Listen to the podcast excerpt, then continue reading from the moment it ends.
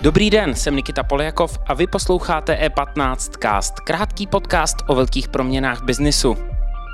Je mekou obovnictví stále zlín? A kam se chystá expandovat mladá obovnická značka Vasky?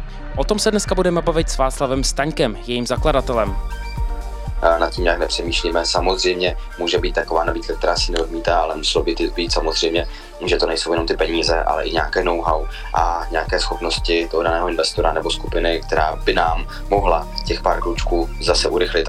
Ale nejdřív krátké zprávy. Škodovka zažívá krušné chvíle. Kvůli nedostatku dílu ruší další směny. Dodávky komponentů jsou nespolehlivé, chybí především čipy. Ty se využívají hlavně do palubní elektroniky. Problémy trvají už od začátku roku a jsou globální.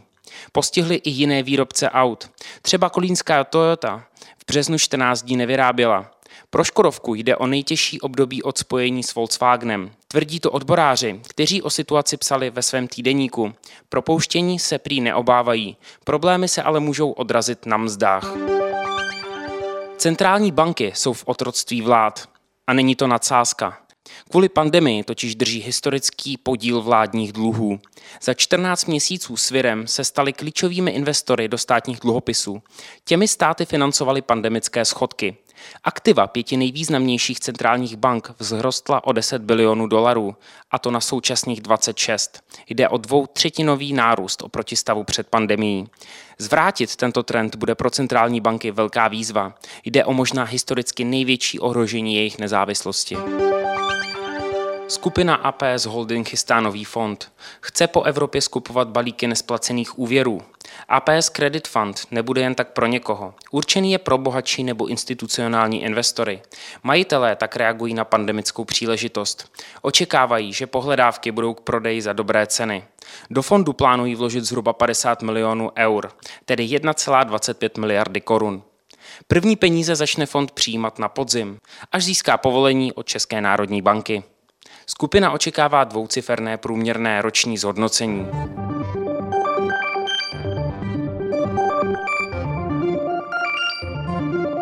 Více informací najdete na e15.cz.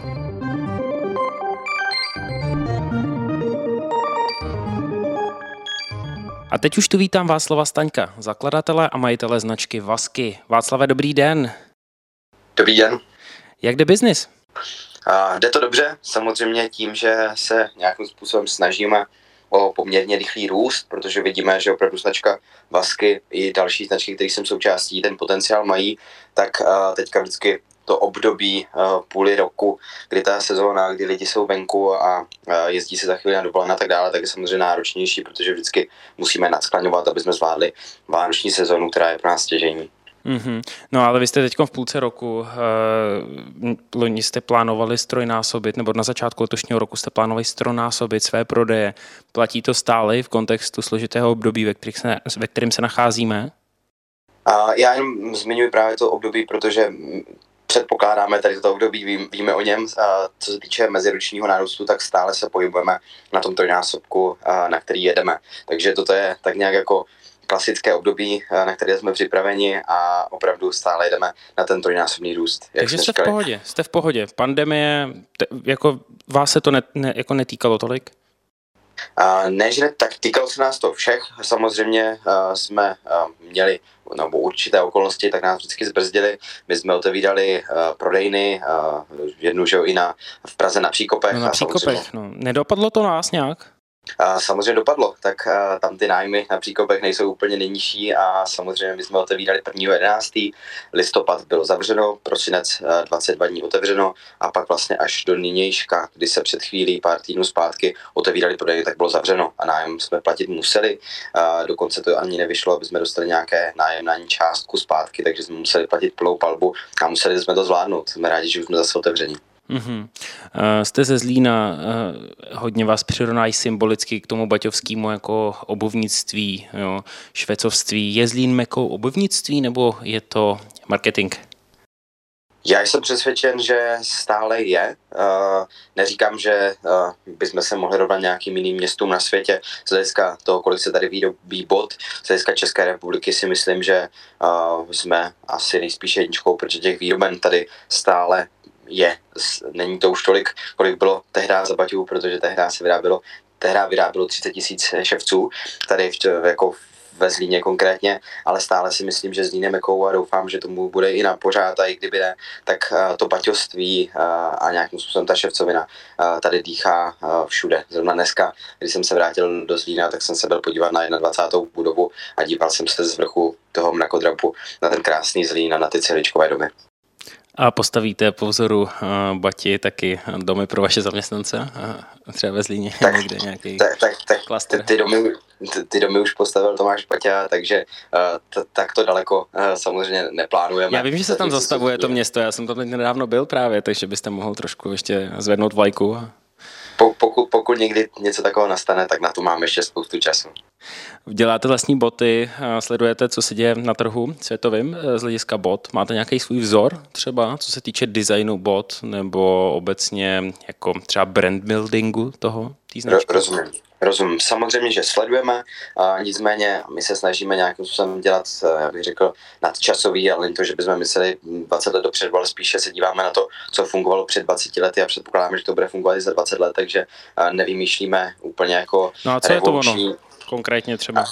Tak my jsme začínali úplně, náš první produkt byly farmářky farmářky jsou tady už jako prostě desítky let, možná i sto let a, a předpokládáme, že farmářky se budou nosit i za 20, za 30 let. A právě i v tom se inspirujeme dalšími značky, třeba prostě udržitelnost je jednou z těch věcí, proto třeba značka Veja, která k tomu přistupuje velice dobře, je nám inspirací z hlediska, jak jste zmiňoval ten branding, ale spíše to, jak přistupujeme k, to, k té udržitelnosti. A to je právě v rámci toho designu, že nesnažíme se vymyslet každou sezónu něco řekl bych až střeleného, co příští rok už nebude cool a člověk si musí koupit nové boty, ale aby opravdu jak ten produkt, tak i design vydržel prostě uh, ty roky, které by vydržet měl. A za mě ještě designové, kdybych měl, tak Felling Pieces jsou třeba pro mne uh, nějakým jako, ani ne tak vzorem v rámci jako vasek, ale spíše třeba boty, které se mi líbí, protože stejně jako my se snaží to dělat minimalisticky. Mm-hmm. Je něco, co byste si na nohu nikdy nevzal třeba? Uh, asi Střevíce.